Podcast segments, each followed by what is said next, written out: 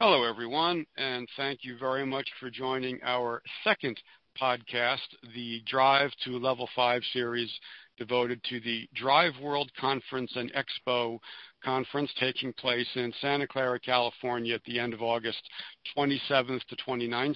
This is a first of its kind conference devoted to autonomous vehicles as well as embedded systems. And over the next several weeks for the summer, we're going to be having on some of the presenters and speakers for that event.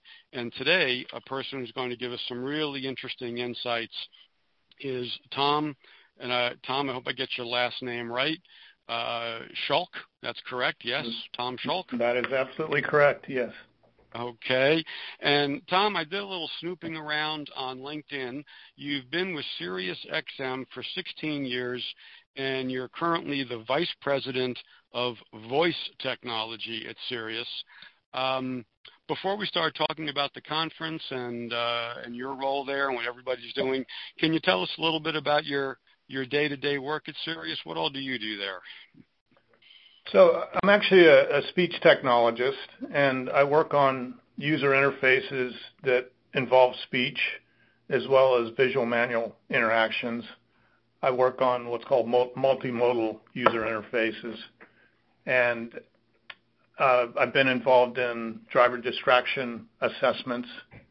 And okay. because yeah, and because SiriusXM is primarily an in-car experience, um, and you can do things like tune to certain channels by using your voice, as well as using your voice to access on-demand content. I have involvement uh, in that regard. Okay. I think you just um, you highlighted an area where I am I am woefully ignorant because um, I actually I'm just a plain old AM FM guy with with uh, some with some CDs playing in the background. So maybe other people know this, but for the benefit of people like me out there, and you've already touched on it, who think of Sirius as a satellite broadcast platform for for uh, multiple channels, radio stations. Um, can you tell us, you know, what what is Sirius doing at this conference? I think some people might be surprised. And uh, what are some of the things you're kind of working on with it that add to that level of interactivity between the individual and the, in this case, the automobile? So we're actually very involved with not only the in-vehicle experience, we have a mobile app experience. Uh, we not only broadcast via satellite, we also also stream music, and we also recently we recently acquired Pandora, which makes us the largest audio content provider, period. Um, and we also have involvement with the smart home devices like Alexa and the Google Home devices and both Alexa and Google are moving to the car, and so you have that trend happening, which which opens the door for more ways to access content. Um, and, and of course, voice is important because it makes the user interface easy for the driver and safe. Um, but we're working on, of course, next gen radios, which combines right. what's broadcasted from the satellite with our streaming content, uh, giving you giving drivers or subscribers more to select from. and uh, That that that next-gen radio effort has already been deployed and is expected to be pretty much in all the all cars at some point, or certainly certain car models uh, for all the car manufacturers that have presence in the U.S. That was an interesting thing you said there just about a minute ago about as you advance the technology. Um, I believe you used the words to make it easier and safe for the uh, yes. for the driver or the the individual. Um, as as you well know, working in the technology field for a lot of years, it's easy for technologies to get overhyped, oversold, exaggerated. Um, what what should the driver in the near horizon, I'll say five years, what should they not be expecting? What might be a misconception about where this technology could be in that in that shorter window, or, or, or is there a limitation? Are we are we have we approached the sky's the limit point? Are we talking about interactive uh, capabilities, yeah. like how, how, you interact with your car? Yes. okay, that's good. Um, well, what we have today is is sort of the, the onset of of truly conversational interaction. We're not there yet, uh, but back in in 2013/14, when CarPlay and Android Auto became available, um, that allowed drivers to use Siri and the Google Assistant. At least that's how it's evolved mm-hmm. up till today. And so you can do things like with the Google uh, Assistant, for example, you can change the temperature at your in your home uh, right. using your phone as a means to drive the infotainment system in the car.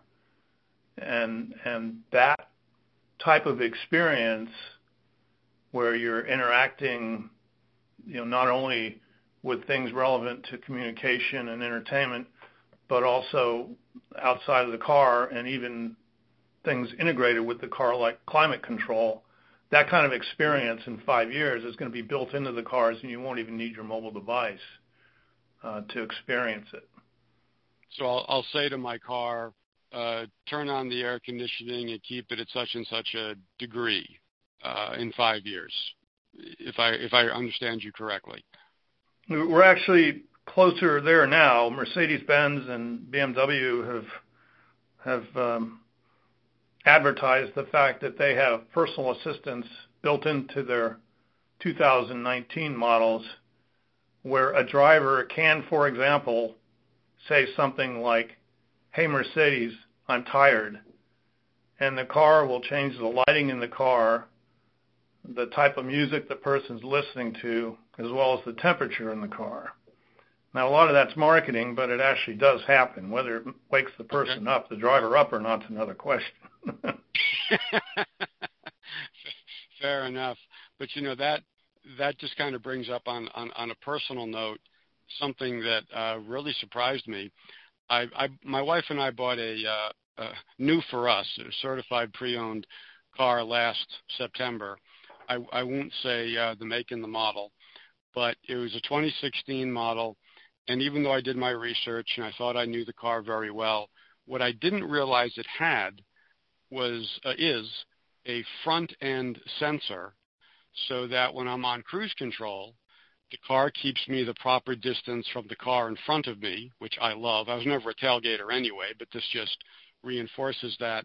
And if a car moves in between me and the car in front of me, my car adjusts automatically when it's in cruise control mode. So what was so great about that is here I'm thinking we're adding this newer car to our insurance, and our insurance went down because these safety features are so well thought of. Getting back to your example there, hey Mercedes, I'm tired, adjust the lighting and so forth this would seem to open up a whole horizon of safety without getting too too overblown about it that we probably haven't had before. I mean, this could yeah, really you know, do an awful lot of good for a lot of people. that's actually a, a good story because it it brings to mind what's possible in the sense that if you're tired, you yep. you, you you want the distance between your car and the car in front of you to be further. Uh, and and the car could actually automatically do that uh, just by telling telling the car you're a little tired. You don't want to get too close to anyone. That's that's adaptive cruise control. I, I have that feature in, in, in my car, and, and it's a very useful uh, feature, a convenient feature, I should say, and, and certainly safe. And, and you can set the distance between the front of your car and the rear of the car in front of you. I um, uh, it, it probably took me a solid month to truly give myself over to it. I'd be cruising along at highway speeds, and up ahead of me is a sea of tail lights lighting up because there's construction ahead or an accident, and I would hover my foot over the brake pad just to see, just to make sure the car was going to stop, and it always it always has.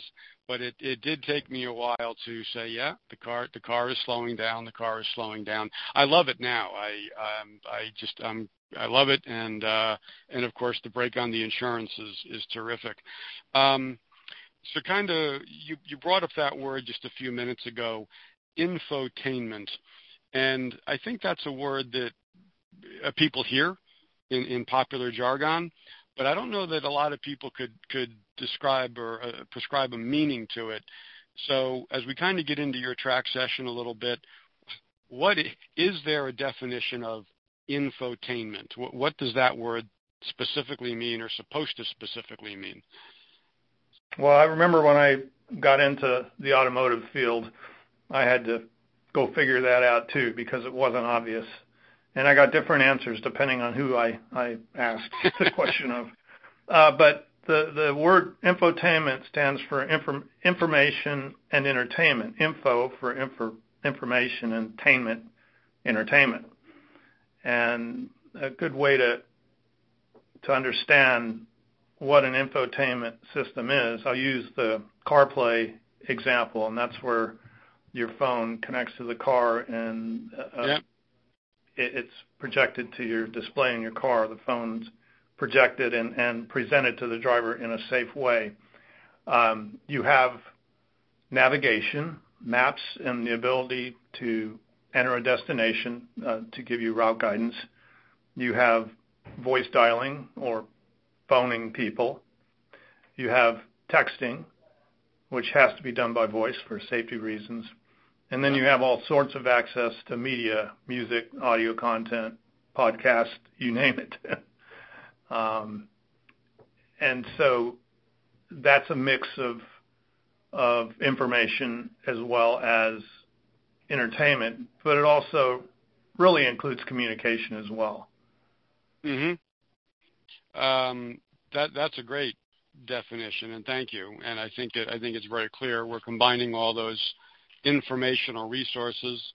We're combining them with the entertainment uh, choices, but it's all it's all voice command, it's all communication platform, and that gives us a word. I don't know when it entered the dictionary, but uh, probably not that long ago. So using that as our starting point, yeah, that'd be an interesting trivia question. Look up when, uh, assuming uh, American Heritage Dictionary has it, when did they put it in? Um, so and we, we've we've talked about this a little bit, but where would you say infotainment is today? Now that we have a working definition of it, and give us give us five years from today. And I I think the standard for, level five autonomy is supposed kind of a, a goal is 2025. So we could even say six years from now. But um, you know, half a decade out, where do you think we'll be compared to where we are today? Well, now today, as I with the example I gave with CarPlay, you've got what I said. You have navigation, you have right um, dialing, texting, and, and, a lot of media. Um, five years further out, and that's based on having your smartphone in the car. Five years out, I, I think the introduction of Google's Android Automotive operating system is going to show significant penetration. And, and that particular operating system for the car allows you to do all sorts of things that you can do with your you won't even need your smartphone let me put it that way yeah you'll be able to control things at your home uh, you'll be able to do things that you you normally do with your smartphone but you won't need your smartphone and you'll have a more visual experience in the car while still maintaining safety. And of course, as you approach autonomous driving, the experience becomes much richer because you'll be able to, to include video as part of the experience in the car, which you can't do now for drivers due to safety issues. The um, I read uh, I read the summary of um, of your track session there at the Drive World Conference, so undoubtedly, some of what you've talked about is in your in your presentation.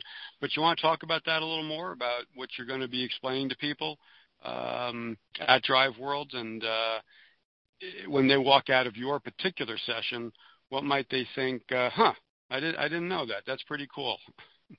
Uh, okay, good good question. Uh, so I'm going to be talking about conversational interaction in the car, and and I'll talk about sort of the evolution over time.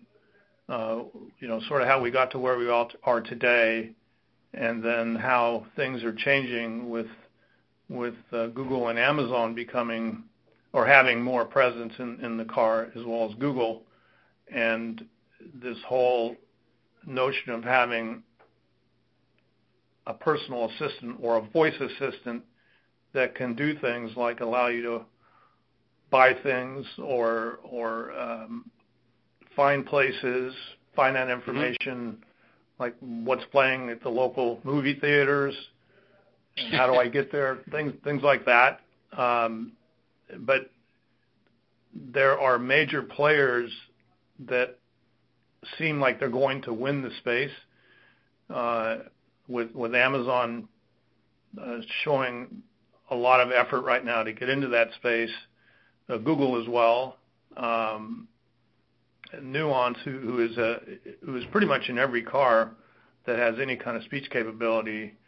Um, that's a company not everyone's heard of, but but they, they if they don't get bought, they're going to be around and, and for a while. I think they're the ones who do the Mercedes and the BMW personal assistants that I mentioned earlier. Um, yeah, I I, and, I don't think I know that name. Nuance. Look that up. Yeah, yeah, they're they're they're a speech technology company. They they do much more than that, but um, very advanced user interfaces with a strong, very strong automotive presence. Um, but I, think just really what people are going to take away from the conference in general is in line with what I hope they take away with take away from my talk, and, and that is that the vehicle is becoming an extremely advanced means of transportation, and and they're becoming they will become part of your connected life, which includes your smartphone, the home, and and of course the car. It's, it's mm-hmm. all connected, so to speak. Um, I I I don't want to be a killjoy here. I don't want to be a downer, but I I'm, I'm listening to your insights and, and where this is going, and Google and Amazon and out to dinner and movies and so on. Um, something that you know gets to be on a lot of people's minds, uh, I think understandably, is the whole question of privacy and who has access to what you're saying to your car, and uh, how how is that ac- can it be accessed by anyone but you? Does it only respond to your voice? And can that be, quote, hacked? Um, you, you know, these, these are legitimate questions that, that come up. And, uh, again, not trying to be a killjoy. It's an exciting technology. It's an exciting conference, but I'm sure, I'm sure there are conversations about that. There absolutely are, and I wouldn't call it a killjoy. Uh, the, okay. the car manufacturers um, up until recently, didn't have to worry about that because you didn't have these, what I call cloud-based personal assistants that essentially record everything you say.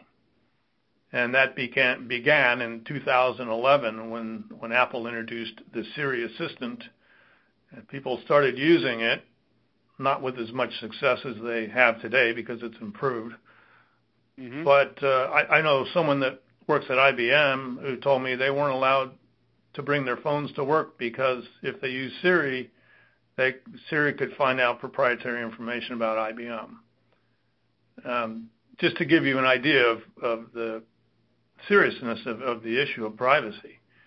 And with the car, uh, once Google or, or if, if you're using if you're using CarPlay or, or Android Auto, then Apple and Google know everything that you've asked for. They learn your usage patterns, and they they can even hear other people in the car. You have the same issue with these home devices like Alexa, for example. People worry about Alexa hearing about hearing conversations that that should not be part of the listening um, right. function of the Alexa devices, and there's been press about what happens, what what some of the mishaps with with with um, that problem with privacy. So it's an issue, and I don't know of an obvious solution for it. But when you're talking to a system that's not contained within the vehicle, in other words, if, if things are connected, then you can get hacked and you have security issues and, and certainly yeah. privacy issues. Um, well, I appreciate. I don't know of a get well plan. Yeah, okay. well, I uh, I appreciate you saying I'm not a killjoy, um, but I um, I I think I fall into that category of people who say, you know, this stuff is really cool and this is cool and that's really great, but what about X, Y, and Z? Um, and uh, the way I see it is these things will be an ongoing debate for years as we come up with solutions, some of which work, some of which don't. Now you're going to need more solutions. So uh, I, th- I think it's a pretty serious issue. But um, tell you what, why don't we why don't we come around third into home base here on a on a fun topic? Let's uh, let's not be a downer here. Um, okay. You already talked about it. You you talked about it with the movies. It's uh, it's a few years from now, and my wife and I uh, we've been out to dinner, and we get back to the car, and we're debating: do we go home? Do we go see a movie? Uh, am I going to be able to say to my car? It sounds like I will be. Um, what's playing over there at the Bowtie Cinemas nearby, and what are the times? And if my wife and I hear a movie in a time that works for us, we'll say, um, "Yeah, uh, buy a couple of tickets and take us over there." Am I am I getting off the deep end too soon, or is that on the relatively close horizon? It's it's on the close horizon, with one exception to what you said, and, and that that's the part where the car automatically takes you there. Um, okay. That's going to be more than a few years out, I think. But which, let me, I'm fine with. I've been I've been driving a car for many years. I'm okay to keep driving. so. Yeah, and a lot of people enjoy driving. So you know, I, I have I have my own views on on where things are going to end up. But but just to give you an example, I'll I'll describe some services that we're working on that are no not available, but that we've um, showed it at CES or and and plan to do more of. And that's the ability to um, find parking. You know, you you you tell the car where you want to go, and then you you tell it to look for parking. It gives you parking options, and you can even prepay by voice. Well, a combination of voice and and touch interaction, and you can find gas gas stations and get the pricing before you go and automatically pay. Uh, movie theaters, that's for sure something that's very, very doable. Uh, we actually have a data feed for that. SiriusXM does. And uh, again, the, the only part I'm unsure of in terms of the timing is when the car is going to automatically be able to take you there. Um, mm-hmm. But yeah, all that's right around the corner, uh, very close, within three years, I would say, with with a high degree of certainty. That that's that's pretty extraordinary. That's that's pretty great. So I I'm I'm one of those people who holds onto a car 260,000 miles, 280,000 miles. So although I so because I bought this car last year, you know, I'm thinking, okay, this is my car for the next decade, but if those things are available in 3 years, maybe I'll maybe I'll stick a crowbar in my wallet and think about it. but um Well, there you go. that's that's all pretty great. Um Tom, this is this has been some wonderful insight, and uh, I think is is going to give people some ter- uh, a terrific, I'll say, foundation for how they should be thinking about autonomous vehicles from a uh, not just the technology point of view, which in, in, in my opinion is sort of the the lesser topic, but the social, economic, work life, uh, how we live point of view that this interactivity between us and our vehicle um, regardless of the level of autonomy we get to in the next few years, the the impact is going to be stunningly widespread, probably more than what email and texting uh, has been combined. I, I would just think. You would think, yes. Okay. Um, well, Tom, uh, so just for the benefit of everyone out there, your your talk at the Drive World Conference between August 27th to 29th is connectivity and infotainment. I actually got that backwards. It's infotainment and connectivity. And uh, I unfortunately don't expect to be at the conference, but to everyone who is listening to this, this is a first of its kind event. It's going to be extremely interesting, and uh, we'll be looking at our future taking place right before our eyes. So, Tom, thanks very much for taking the time to join us, and I look forward to learning more about your talk after uh, after it's happened. well, thank you.